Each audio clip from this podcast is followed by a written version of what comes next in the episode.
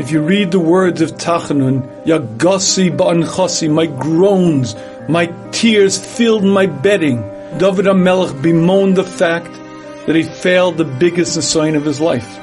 He said to Hashem, test me. He knew that potentially he could be on the level of the Avos, and Hashem said, I'm going to test you. And in front of Amva Eda, David HaMelech failed the test, the biggest test of his life. David HaMelech lived with Bathsheba and Eishes Ish.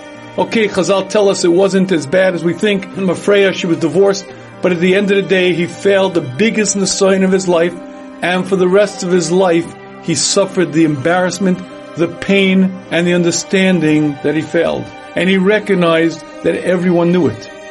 And here's the question I'd like to ask you.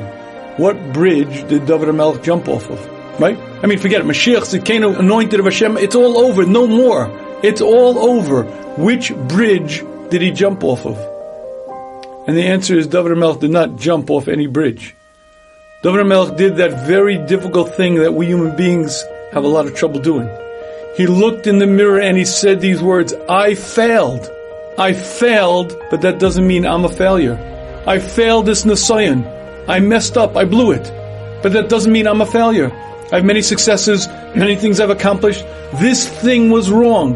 This thing I did was a failure, but I as a human being, I as a person, I as an Eved Hashem am not a failure. And that distinction, recognizing that I made a mistake, I did something wrong, but that doesn't make me a failure, is one of the most critical concepts that a person needs to have. Because I guarantee, if you set your goals high in life, you will fail. You'll fail many, many times, many, many nisyonos, and ability to recognize that yes, I failed.